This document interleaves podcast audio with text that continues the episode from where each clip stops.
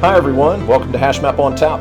Thank you for tuning in. We appreciate you listening to the show today. I'm Kelly Kohlleffel, and I'm really pleased to be joined today by Tejas Manohar. Tejas is co founder of Hightouch. They are a SaaS based data platform that helps you sync your customer data from a cloud data platform to your CRM, marketing systems, and other support tools to enable operational analytics. Tejas, hi, welcome to the show. What are you drinking today? Hey, Kelly, thanks for having me on the show. Yeah, so I'm one of, the co-founders of Hightouch. Really, really glad to be on the show today. Uh, today, I, have for HashMap on Tap, I've brought a, a vodka soda mix here. It's a classic uh, drink. I'm not too picky when it comes to when it comes to drinks, but excited to be on the show. I, hey, I like it. We are uh, we're late afternoon here. You're a little earlier afternoon than I am, but late afternoon nonetheless. And uh, no, great call on that. We'll uh, find out how that goes. Is that uh, so? That's a go-to for you, or, or uh, just kind of a you know, pick it up as needed. That's uh, a go-to, a go-to when uh, there's no one, no one else's decisions to copy. I think I usually yeah. just go along with the flow, and if not, this is the yeah. go-to. Very nice. Well, I, I just uh, I had to pull an audible, so I didn't have that available, uh, that exact match. So I pulled a, and I was I was slammed like you were this afternoon. I pulled a Shiner Bohemian Black Lager. Uh, fortunate to have a couple of things to choose from there. Uh, nice. Uh, Shiner Bohemian Black Lager out, and so I'll be nursing that through the show today and see how that goes. I, I uh, Shiner's a, a Texas-based uh, brewery, and uh, tend to tend to default to them quite a bit because they're easy to pick up in the in the various supermarkets. Nice, yeah, I think that's definitely a more refined refined taste than the vodka soda over here, but anything anything will do. Oh, absolutely, absolutely. Well, again, welcome to the show. Why don't you, Tay, just start off, take a couple of minutes, and be really interesting to hear about your background. Um, I know that uh, you know there's some really cool stuff going on at Hightouch right now, but take us through how you got into technology overall, your role, background, all that kind of thing. Yeah, definitely. So I actually didn't grow up in uh, San Francisco. I'm from Tennessee, so I'm from from the southeast. I got into got into technology just just hacking around as as a kid myself on the internet, building games. Later on, some some websites, some interactive. What what town or what city in Tennessee? What area? Yeah, it's a suburb of Nashville. So it's oh, called oh, Uh, it's okay. called Brentwood, Brentwood, Nolensville, Franklin, that area, but suburbs of Nashville. Last time I was in Nashville, I was there for a Snowflake. I was speaking at a Snowflake event, and I remember the uh, Country Music Awards were going on. Wow, and really? yeah, yeah, yeah, and it was glitterati all over the place. It was it was crazy. What year? So, what year was that? Man, that was it was it was uh, about two years ago. About two years ago.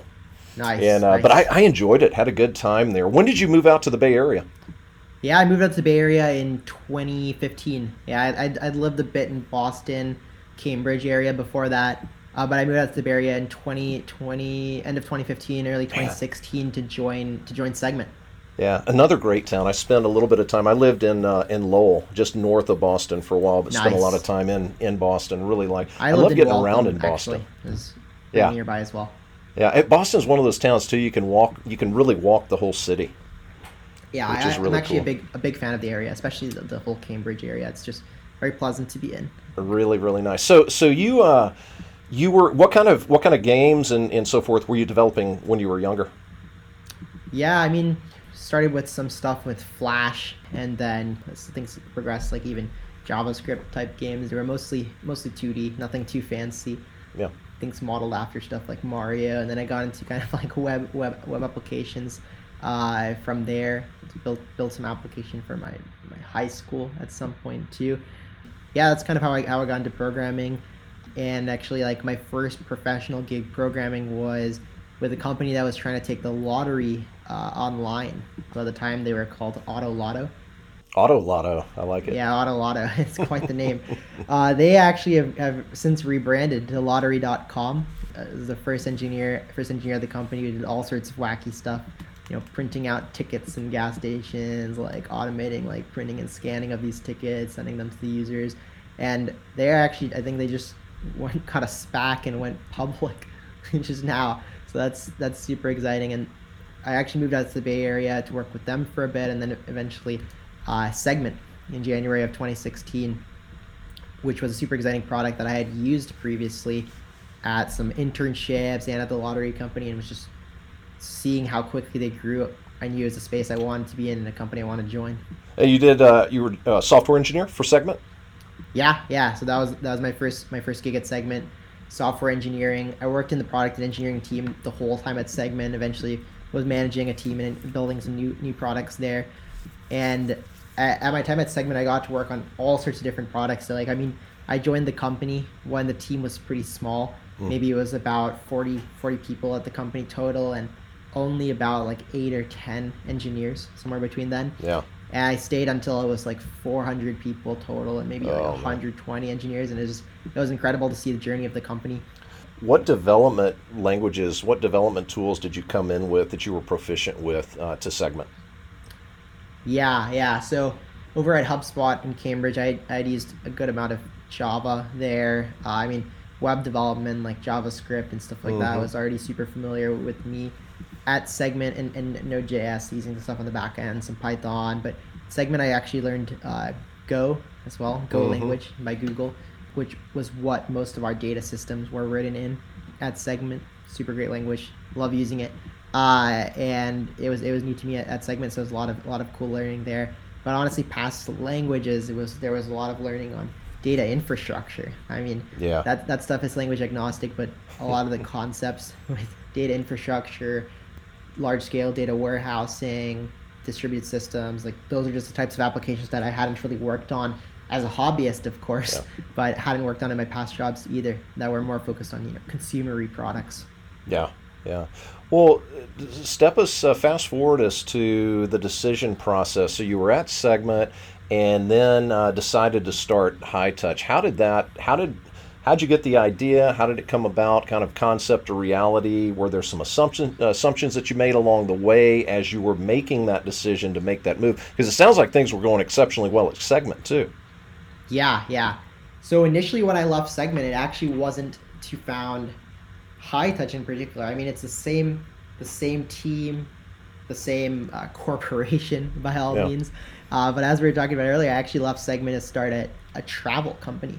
So it was me and a couple friends working at a travel company, uh, and we did you know Y Combinator program in San Francisco. Mm-hmm. Had some of the founders from Segment as, as investors, some of our colleagues from there.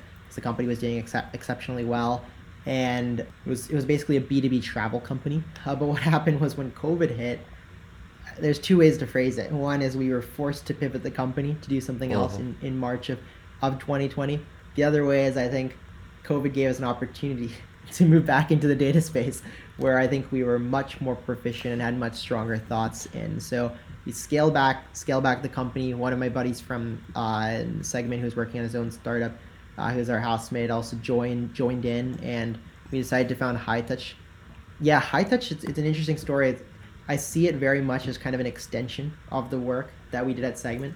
I see our, our work at Hightouch as solving a lot of the same core problems, but on a fundamentally different different model completely built on the data warehouse, mm-hmm. whereas customer data platforms or the space that Segment is one of the forerunners in is completely built on their own data platform in the backend where you collect your own events to Segment, extend your own user data Segment, and then kind of transform and route it in there. We're really doing the same thing, but building it directly on top of the infrastructure that companies already have. And what's interesting is the CDP space. Like when we started building those products Segment, we were employing technologies like BigQuery looking at uh-huh. technologies like Snowflake, Apache Flink, much before we could expect our customers, which could even be super large companies, to have these technologies available to them in house with a data team available to them to help the marketing team and help the different business teams around the organization. But there's been this shift that I saw at Segment, which was that no, not a vendor like Segment or a customer data platform. None of those really panned out as like the de facto way to track all your customer data. The hmm. data, what happened instead was that data warehousing technology became so accessible to all types of companies and companies started employing this technology themselves rather than relying on a, a vendor like segment to add pretty layers on top of it yeah. and at that point i realized the integration problem of getting data into a bunch of different systems from the warehouse still stands and is fact growing and can be a much bigger addressable market if we just throw something onto the existing infrastructure like snowflake dbt etc that, that companies are all have now you bring up a lot of technologies, and I, I want to dig into a little bit more about what what is the value that Hightouch brings. You and I have spoken previously about this notion of a reverse ETL, and I was even hesitant to bring it up to you. I didn't know if that would be you know the the right terminology to use but you you you kind of embrace that. I mean it, it, i think it makes sense to people and I, I think i told you before i've had a lot of folks ask me about hey do you have any good reverse etl solutions that you can yeah. you can get us yeah, onto? Definitely. So i think reverse etl it's not it's not the coolest name for a space i could call my startup you know the magical customer database or customer data platform or something more flashy we would but i think truly the, the market chooses the terms that you got to use. You don't choose them. You have to you have to choose what resonates, and this is what our customers have been coming up with from from day one that we've we've pitched the idea to them, and it's what people in the market are just resonating around and come up with naturally. So it's a term we're embracing. What it really means is traditionally, as probably most of the audience knows, there's ETL processes which move data from different source systems or systems of record around the company, whether that's you know your application database like a MySQL or Postgres powering your web app, or your Salesforce instance around the company, or your Zendesk support tool, or your NetSuite financial tool. Moving all those data sources, extracting them, transforming them to a, into consumable format, and loading them into a data lake or data warehouse. We see that as an ETL process. Recently, you know, there's been new twists on it, like ELT with the rise of cloud data warehouses, where people are doing that transform step in the warehouse itself instead of yeah. in the pipeline that moves the data. But overall, we see as an ETL or ELT process. Reverse ETL, I mean, why it just resonates so well is it's the opposite. It's taking data from the data warehouse, from that central repository where you've consolidated all the data sources, and perhaps modeled new definitions like what's a customer? How much revenue are they paying me? What's the risk of churn? Where are they at in the funnel or life cycle? you take that data you've built and those definitions you built on top of your whole collection of data in the warehouse, and you move it from there into back into the source systems where your business's operations and your, your teams are actually living on a day-to-day basis. So it's just taking the idea of something like a Fivetran or Matillion or Stitch data and reversing it to make mm. a reverse ETL process where you're moving it back from the, those destination systems, the warehouses, into the source systems, the systems of record around the company. Yeah, now that's really interesting. One of the things I was wondering as you were talking was, let's say I'm a new Snowflake customer, new BigQuery customer. How what are you seeing in the market? How long does it take before I, as a new customer of a cloud data platform, feel comfortable that that is truly my source system of record, and I can build applications off of that, or I can uh, really perform operational analytics as you're talking about from that platform?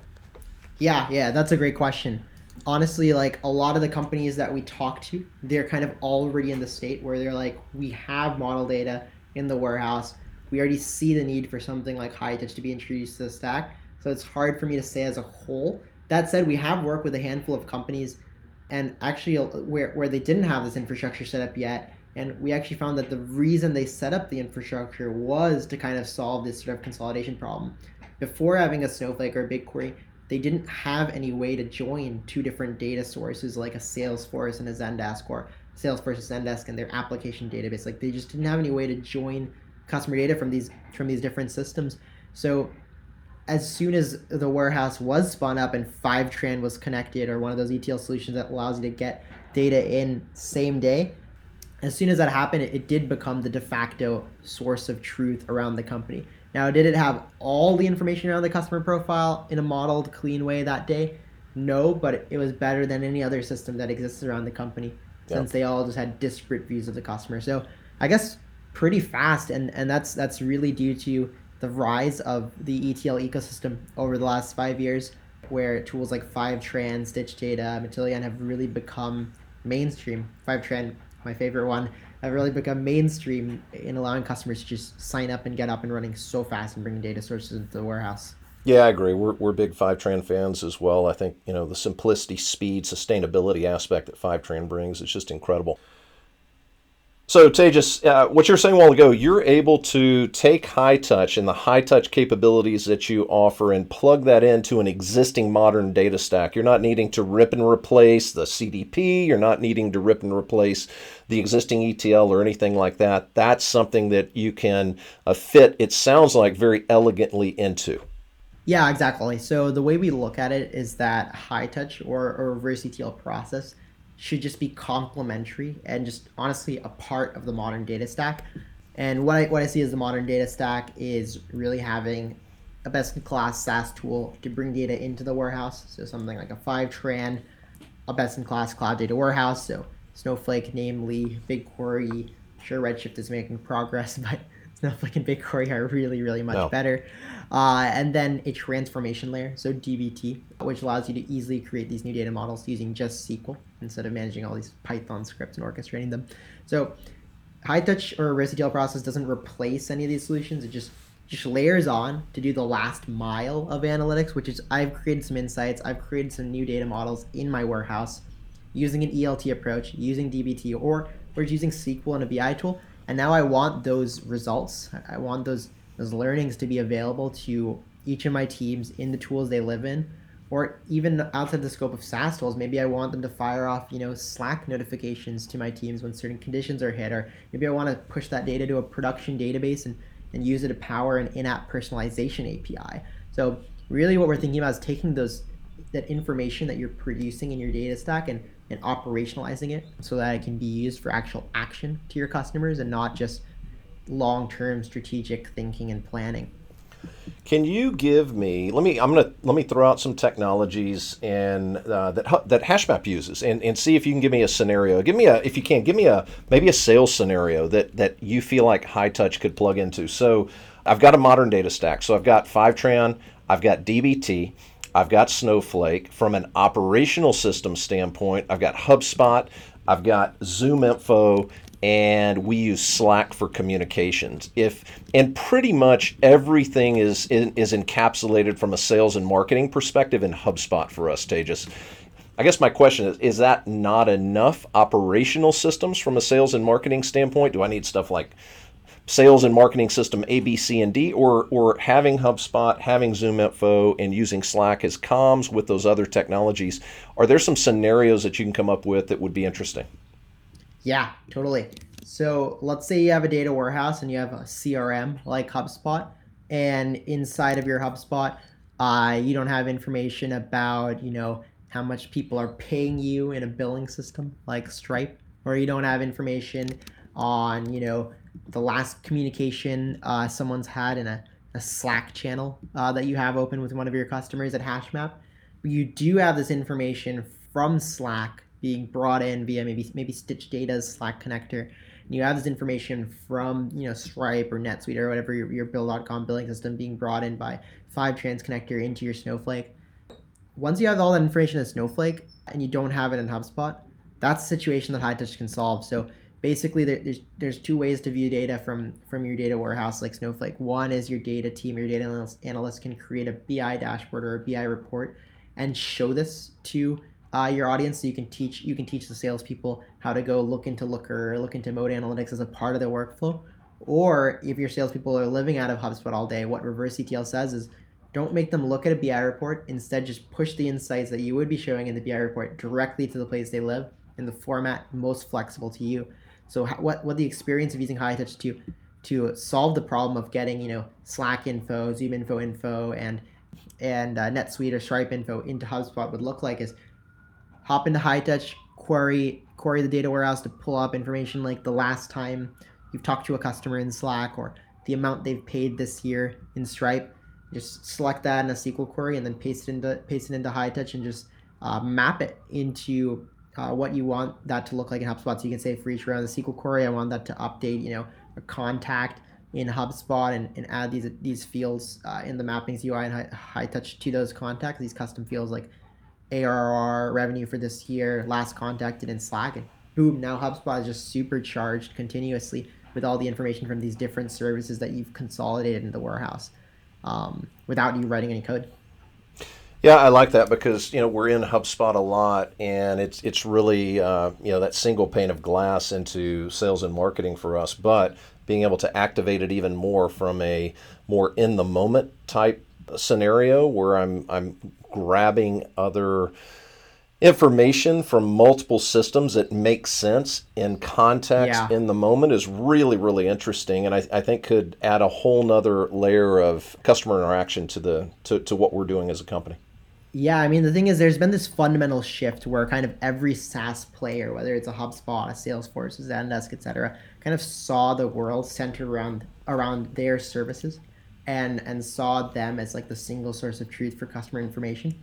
And that maybe worked for a while while other sources of truths didn't exist. I think that's even a, a, stretch to say, but let's say I'm a manual business and I'm walking around and talking to people and selling selling something door to door and I log everything in Salesforce. Like maybe that is really all the information I have, but these days companies are digital and they have more information coming from a variety of different sources. In response, solutions like HubSpot and Salesforce started adding things like form builders and things like that. So if you capture information via their first party ways, like a HubSpot mm-hmm. form that you put on your website, then it'll show up in HubSpot. But in reality, like the number of data sources around a company is just growing like crazy. And the only place where companies have managed to bring it all into one place is the data warehouse. And there's an ecosystem around that of ETL solutions. So we think the right way to solve building the single view of customer is to build it in the environment where there's all these nice nice uh, solutions on the ingest layer like Fivetran, all these nice solutions like DBT on building the core models in SQL and where you have SQL and the power of SQL to do whatever you want and full control, and then just use Hightouch to do the last mile of bringing it back into the, the operational systems. Oh, very good, very good. Hey, are there any any companies that you can mention that you're working with, or organizations that you're working with that are able to take full advantage of the approach you're describing today? Uh, can you talk at all about some of the benefits that they're seeing, whether it be in a sales and marketing context or service context? Yeah, completely. So we have a wide variety of companies on the platform, ranging from you know B2B companies to B2C companies. The use cases are just all over the place. Even even newspaper actually is on Hightouch And so some examples, you know, on, on the B2B side, we have companies like in fintech like Spendesk or Plaid or CloudBees, like CloudBees is the company that created Jenkins or Retool or Zeppelin. And then on the B2C side, we have these large conglomerates uh, of D2C brands, like for example, 30 Madison, uh, which owns a few healthcare consumer brands the most common use case for the B2B brands that use Hightouch is really to empower their business teams, sales and marketing and success support teams around the company, especially these operational business teams around the company, with data that exists inside of their data warehouse. So the most common use case is really like I have a sales team that lives in Salesforce and they have no idea what's going on with customers my product. And back in the day when, you know, all sales was just human and and relationship building like that's fine. But today there's so many digital interactions with the customer that that just the last thing that the salesperson heard of verbally on a call is no longer the only piece of information they need to know. They need to know did they sign into the app? How many users do they invite this month? What are they doing? How many credits are they using? And Hightouch can pipe all that information into salesforce without writing code? Just super valuable. Information lives in the warehouse and just needs to be in salesforce. We just move it without writing any api calls or code or logic or maintaining any of those pipelines. And anyone with SQL ability can do it. And then on the B2C side, I mean, the primary use cases we see are really marketing. So, not to say B2B companies don't have marketing, but B2C companies, marketing just ties directly to to top line for a lot of these retail and e-commerce brands. Uh, where it's you put more money in marketing, you, you get you get more value out. So it's all about how do you optimize that. So people can use Hightouch to do things like refresh the list of users that should see certain ads inside of Facebook faster, you know, on an automated hourly or every 30 minutes type cadence instead of a, a monthly or a weekly cadence, and that just increases the return on ad spend uh, drastically for some of these D2C brands, or excluding users that have already purchased a product recently from seeing those ads and you know improving the personalization of their messaging. So I would say in B2B the most common example is sales and B2C the most common example is marketing. But really it's a wide variety. Like we've seen people pushing data to things like NetSuite, which is a financial ERP system via Hightouch too. Oh, fascinating.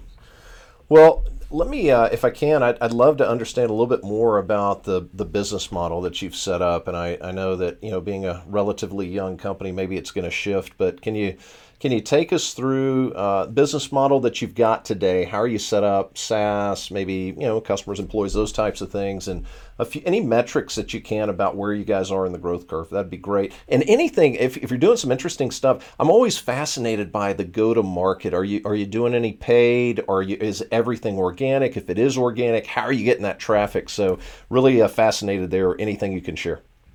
Yeah, you can definitely see the, the go to market interest on your end, Kelly.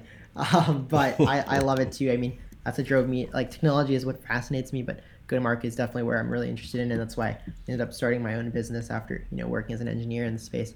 Yeah. Um, I think it's just so crazy how much go to market can affect the success of your technology. Man, look at look at Snowflake. Like if they didn't have the usage based pricing model they had, they just wouldn't have had the adoption that they had on their service. So let's let's dive in. Yeah, I mean, Yeah. off the bat, we're a SaaS company. We're a B2B SaaS company. We sell technology to businesses that runs on our cloud. But we can talk about this more later, but we have a we have a hybrid model. So it's it's unlike the typical SaaS SaaS where you know we're storing all your customer data. We're pretty much sitting on top of the infrastructure you already have. Whether that's, you know, a data warehouse like Snowflake or even an S3 bucket to power features like error logs in our application. Like our architecture is built in a way where none of the information actually has to sit on our servers. It can all be on your cloud, but you use it just like a SaaS application online. You sign up just like that, just like any other application. Do, do I have to actually install anything, or is it or is it truly No. a service? Okay. It's truly a service. It's, Yeah. It just connects to network connected uh, services that you have, like data warehouses. Yeah. Now, if, if that data warehouse is you know behind like a private network or something like that, you might have to open up an SSH tunnel to connect to it. Yep. In which case, you know, you need SSH. but uh, you usually don't have to install anything you- don't already have to run Hightouch. You just get started in like a few minutes, and even if you just sign up online, we just have a demo DB available to you. So, in terms of our, our kind of model, we we are a self-service model. Uh, we really believe that like product led is kind of the, the future of what we're working on. Whether you're a huge company like Snowflake, I like like customers just love how they can just click get started and just start right away, or you're a small company like Hightouch. Frankly speaking, we think product led growth and self service, allowing people to get in the application as soon as possible and try before you buy, is really the future. While we're a self service model, we still have a sales team. We we understand the importance of sales. So Snowflake does too. It's not just marketing and you know self service. Like a lot of companies, especially especially larger companies or companies that are making a, a bigger decision at once, want to talk to people in sales. They want to have people understand and spec out what the solution looks like and how it maps across the org. So we have salespeople as well. Is it is it such that uh, is a solution such, Tejas, that I can literally try it myself and buy it, or does it take a little more heavy lifting with with a sales team to you know kind of set me up for a demo and and go through it from that perspective? No, you can go to hightouch.io. You can you can see the pricing right there, and you can just Yeah. get started. If you go above a certain threshold, we kind of get you on negotiated rates and things like Yeah. that, and that's all that's all transparent. We might expand those thresholds in the future as we as we scale out, but you can actually make things work end to end with your own infrastructure, your own databases, your own data models, your own Salesforce, all all, all without talking to anyone, which we think is, is truly kind of a, a magical experience. And we've seen companies small, like Mixmax is an example, a company that works with us, they're like 50 employees, this Google Chrome plugin. And we've seen companies large, like public companies, just just try it out right off the bat. And then, you know, maybe their security team comes to them a couple days later. It's like, hey, who turned this on? But Yeah. they try it out and they get value out of it and that that gets them in the door, frankly. And and that's that's actually amazing to see as someone working on a startup. So we're a self-service model with a strong sales effort, both for enterprise and uh, lower tier customers. Anyone who signs up, we're going to have a salesperson reaching out to that person. Anyone who requests a demo Yeah. or schedules a call, you can do that. You can do that right on the site. We're a team of 15, quickly growing. Expect to be, you know, 20 quite soon. What what's the trigger that uh, causes me? eh, So I, I go out. I'm going to try Hightouch out and run it through its paces. What what's the trigger that causes somebody on your go to market team to reach out to me? So with the volume we're dealing with, which frankly is you know tens of signups per day on the actual application, like in, in, a, in a fashion where people are ready to get started and go right away. Yeah. We reach out to everyone who Okay. who, who signs up on Hightouch. Uh, unless it's clear that there shouldn't be a lead, like you know, it's someone's friend or it's a it's a competitor or anything like that, then we're Yeah. not going to reach out to them. But if they're if they look like a valid customer of any sense, we reach out to them. We prioritize customers that uh, you know have certain demographic information, like they work at large companies, they're in a qualified role, like data analyst, data engineer, sales ops, and we personalize the messaging based on you know their actual usage of the product, who they are, their LinkedIn, etc. We we gather all that information, we pipe it into HubSpot via Hightouch, in fact. So we do personalized reach out outreach based on who you are, but if we're not already having a sales conversation with you based on our CRM, based on all the digital data in there via Hightouch, uh, we're going to reach out to you if you sign up, no matter who you are. It's just about who we prioritize and who we personalize to. And go to market wise, like we think another really important thing is pricing. So we have chosen to be a volume based model for pricing where you can actually scale up very incrementally. So you can start at you know just paying 150 a month on Hightouch. So you get more records, you can pay more and more, which enables you to really try out more and more use cases and scale as you go. We, we believe that's the model that, that companies in, in anyone in the data space will ultimately guide towards. We're seeing this with Snowflake, we're seeing this with Fivetran. The more control over you know the resource and the closer you can get your service to having a justifiable cost basis like volume, the more attractive it is for engineers. So that that's a really big thing for us as well. So it's consumption based pricing based on the volume that you consume. Exactly. And okay. it's kind awesome. of amortized in that, you know, most of our customers once they get past those few hundred dollar a month self-service plans, mm-hmm. they're going into larger contracts, they're buying a bunch of credits up yeah. front for the whole year and that allows them to have spikes and dips and stuff, but it it's a monthly active record model where it's the number of distinct records you're actually doing something with in these downstream tools per month. So it allows you to scale up very easily and allows you to try out new destinations without having a, a big upfront cost for trying a new destination because we have that logarithmic scaling pricing model, just like Fivetran, where the more records you have, the less you're going to pay per record. MAR is no great way to do it. Did you did you ever kick around prior to even starting day one of development? Did you ever kick around just going pure open source? I'm curious. Yeah, it's a, I'd say it's something that any developer startup can't stop kicking it around in their head. If you talk to anyone at Segment saying, "Are you kicking around open source?" Everyone's gonna say, "Oh yeah, we're kicking around open source." But we have no strong plans to do something open source right now. We think that the business we're in, the integrations are actually extremely complicated. I, mm. I don't think that a community play yeah. to build these integrations in a maintainable, sustainable way is going to matter. I'm just thinking if I'm a data engineer at you know some large enterprise, I'm going to make that integration. If I have to fork it, I'm going to make that integration work for me, and then I'm not really going to care. I'm not going to write regression tests and make sure it works for all the use cases, et cetera, to contribute back. So, so fundamentally, I think these integrations are so difficult and the platform's so difficult that a corporation needs to be behind it. Now, I do think something we might consider in the future is something like an on-premise offering. But what we found is that we're mm. able to work with large companies in HIPAA-compliant ways, financial services companies, etc., by just having this hybrid architecture where literally nothing is stored on our end, which we think is is pretty innovative for how, how the platform is built. And we even have features like live debuggers, you know, powered off S3 buckets in the customer's data infrastructure. So if they just sign up online, it can be stored on our end of those features. But if they actually just, just give us you know access to these resources via the cloud like via iam roles and stuff like this across aws accounts it just works out of the box and all of that's uh, self-service so we think with that architecture on-prem may not actually be necessary for a majority of clients and our focus is really to push the hybrid architecture in saas right now because we think that that makes sense as a startup open source there's no there's no real plans for it it's something we'd always yeah. think about and something we'd potentially be reactionary towards i would say we kind of architect our systems in a way that we could do that at any point in time, if that makes sense. Like very simple type architecture, but it's not something I believe is ready for community play.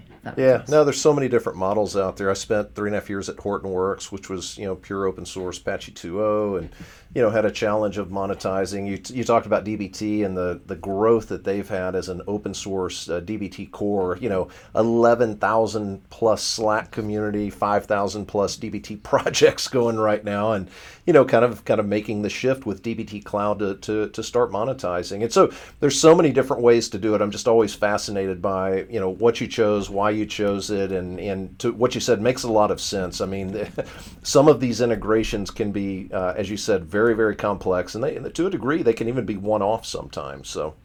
Yeah, entirely, and I think that's where you know just paying for someone to deal with this yeah. stuff is really what customers want to do ultimately, so they can focus on the unique problems of their business. I also think open source projects that flywheel works really well when when you know it's just just built for developers, just built for data mm-hmm. engineers. It's kind of used in the background of their services.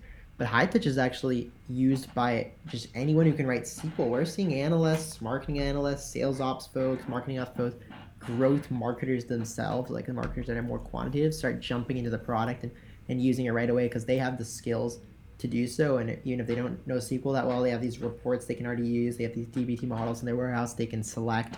Uh, they have Looker. We have a, a, deep integration with Looker where you can yeah. select anything from Looker. So we think when you when you start thinking about business users and business value, that self-service online SaaS model just creates a certain flywheel that has a lot less friction than the kind of run on my own infrastructure install stuff model mm-hmm. that usually requires more thought process and, and asking for permission before you can just deploy if that makes sense yeah, that makes sense. What about? Uh, let me ask you. We were talking about people a minute ago. You've got uh, what's what's profile for an ideal hire for your product and engineering team right now at Hightouch? Yeah.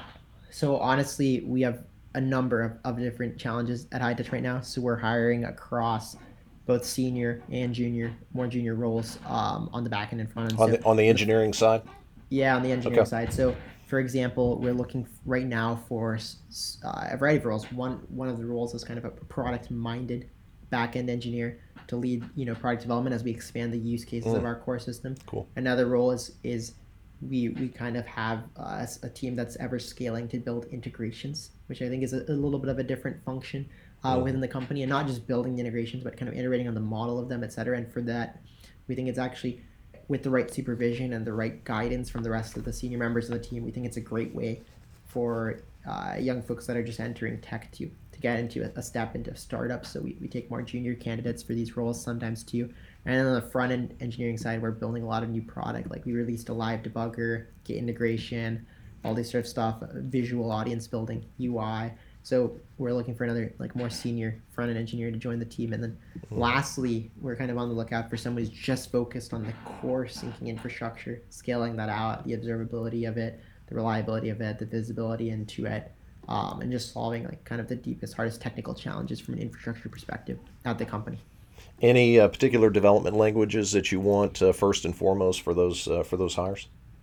You know, we don't really believe in like a language based way to hire um, in our backend, we, we employ different technologies like you know JS, but really what we're looking for is the ability for someone to think about you know data systems and to be able to think about what our users are doing and how that translates into inter- mm-hmm. infrastructure at kind of an architectural and a conceptual level and just pick up a bunch of information. You know, you're gonna have to be reading docs of Snowflake, BigQuery, different services like this, Amazon services, etc. It's not really about a development language that is the challenge anymore for any proficient programmer, assuming they understand, you know, different concurrency models and things like race conditions and kind of like the, the, the basics of, it, of intermediate programming. At that point, it's no longer a programming language thing. It's more of a it's more of how you think about software architecture and information architecture.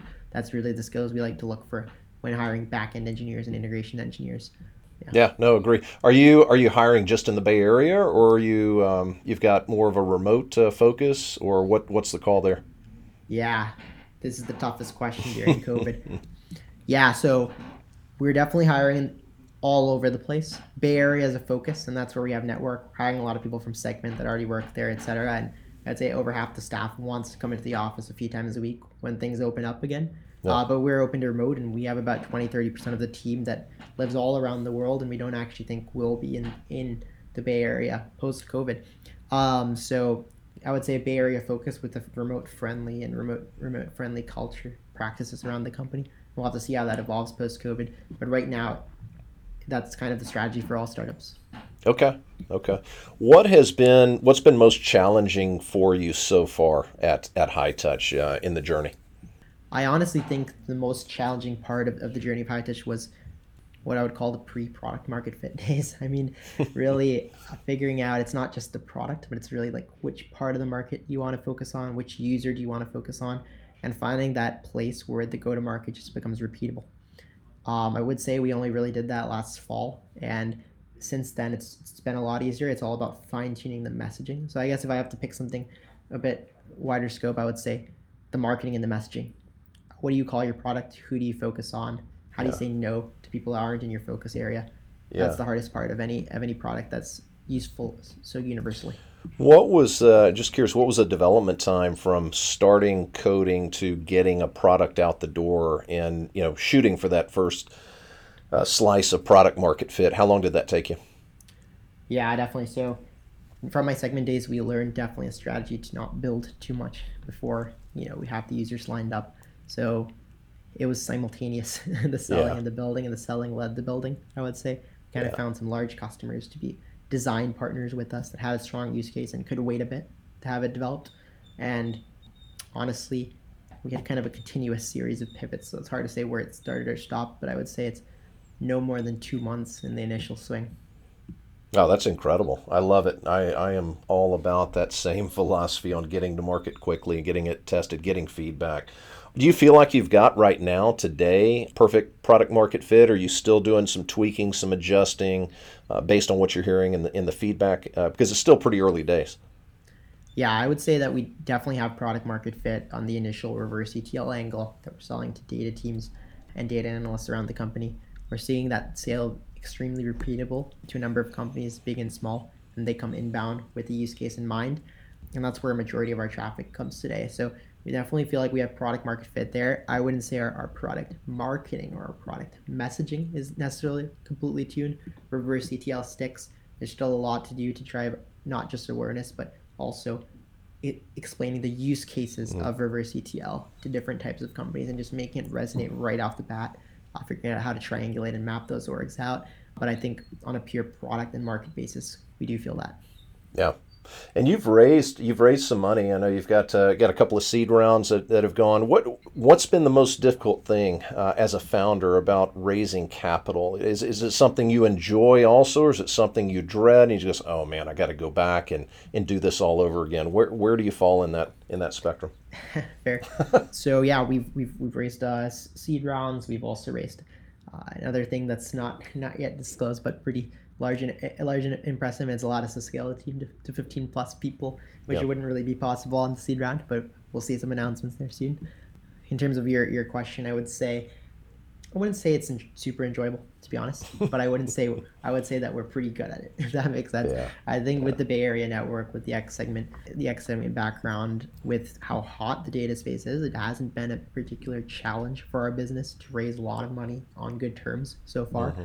Um, that's great from a longevity perspective and, and also great from a focus perspective since you can just focus on the building and the go to market. But that's really our preference, the building and go to market. I couldn't see myself ending up as anything like an investor or anything like that. These things are not innately interesting to me. They're just kind of levers necessary to get to the right spot for our business. And I mean, we were we were very lucky to get you know the founders of Segment, Datadog, um, mm. Front, Okta, like great great you know B two B enterprises to invest right out the door from our network, which has really set us up to you know get into great funds to back these companies and and hit the hit the ground running. Yeah, solid brands. No, best of luck. You're, you're welcome to break the news on, on the show here if you'd like, but uh, we'll, uh, we'll we'll probably, we'll definitely uh, keep our eye out. Probably uh, probably not yet, but maybe in the future we'll have to talk yeah. to PR yeah. that. Hey, when you were uh, curious, when you were starting Hightouch and, and really considering any any advice that you got, whether it was a colleague or somebody at Segment or maybe an outside potential investor, what what was the best advice that you got when you were considering starting Hightouch? I mean, the classic advice that I honestly learned at Segment itself was selling before building. That was our whole philosophy. It worked very well to not seven, not eight, not to nine figures plus of revenue for Segment, over a hundred million dollars revenue for Segment. That that approach really scaled out. But I would say some of the best advice I received probably around hiring. Really, really one thing I've learned is that when we see smart people that are T-shaped, we have to just hire them immediately. Yeah. If if there's you know, it's not about hiring vertical people who scale vertically right now. It's about people who scale horizontally because there's so many needs that come up the next day at a startup that are somewhat predictable, but really largely unpredictable. So yeah, I think to sum it up, like we're not really hiring for you know people who are vertically scaled and can be leaders of certain specialized functions, but instead people who have a core skill set that's valuable to the business and are willing to diverge from there and are just smart, can take a lot of ownership and can can scale out horizontally in the company because there's so many different needs that just pop up out of nowhere in a startup business that's moving this fast. Yeah, well, sound, no, sounds like a great opportunity. Anything as we kind of take it into the home stretch, anything you'd like the audience to know? Uh, we've talked a little bit about the fact that it looks like you guys are hiring across the board right now. Any anything else that you'd like to give visibility to? Maybe special project or something that's going on at Hightouch or that you have going personally right now? Yeah, I mean, I'm in the city, of New York for the next couple months. oh, okay. If there's any people in data here, totally happy. Grab a coffee or something like that, or in San Francisco or the Bay Area would love for everyone to, to give out give the product a swing at a Hightouch. I'm sure the links will be will be there. Oh, we'll link it up, Um, no doubt. Nice, nice. Uh, you can reach out at any time. Like I'm always happy to chat with folks in data. Uh, personally, uh, you don't have to go through sales. And yeah, I mean nothing, nothing too big here, but I'm excited to see Cool. everyone. Yeah, reach out to Tejas. He'll be around uh, NYC for the next uh, next few weeks, and uh, and then catch him in, in the Bay Area as well. Hey, do you want to do a quick lightning round? Yeah, what's that? That's four or five quick questions. These are these are softball questions. Nothing Sure. nothing crazy. Just kind of off topic. Get to know you a little bit. Morning person or night person? Night for sure. All right. How late? How late? What's your what is your go to bed time I was generally? up on, until 5 a.m. yesterday. Oh my gosh. See, I'm the opposite. I'm up at four, but I'm in bed by about eight p.m. So Nice. what uh, you got a favorite? I'll, I'll say go to cook at home meal or go to take out meal. Maybe give us one for the Bay Area and, and one for New York. I don't know. For New York, it's definitely halal. I love I love the Mediterranean food around here. It's it's excellent. For the Bay Area, you know, it's still Mediterranean food there as well. That hard to go wrong. Hard to go wrong. It Yeah. really is hard to go wrong. with Yeah. much meat. Very very nice. Barbecue What is great too. What about at Hightouch technology? A technology you cannot live without in your role at Hightouch. What what is mandatory? You just can't give it up. No way. Yeah, I mean, besides the data warehouse itself, I think a technology that we can't give up at Hightouch is probably Postgres. We use Postgres in a lot of crazy Mm. different ways. That that database is a work of art. So Yeah. I, I'm a big fan of Postgres from from Segment too.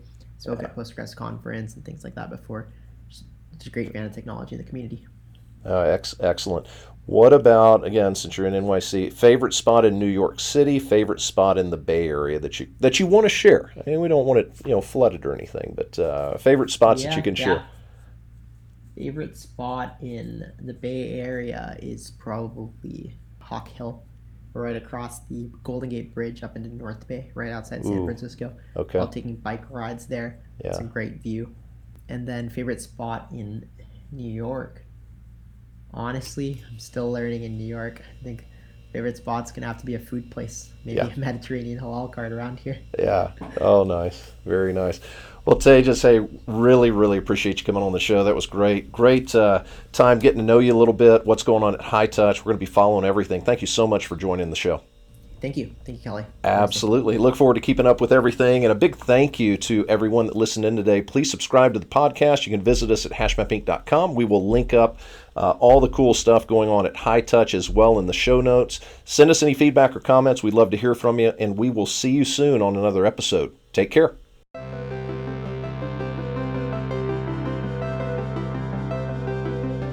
Thanks for listening to HashMap on Tap.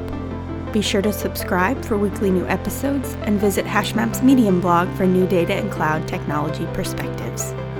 If you have any comments or suggestions for the podcast, please visit the HashMap on Tap page on HashMap's website. We'd love to hear from you.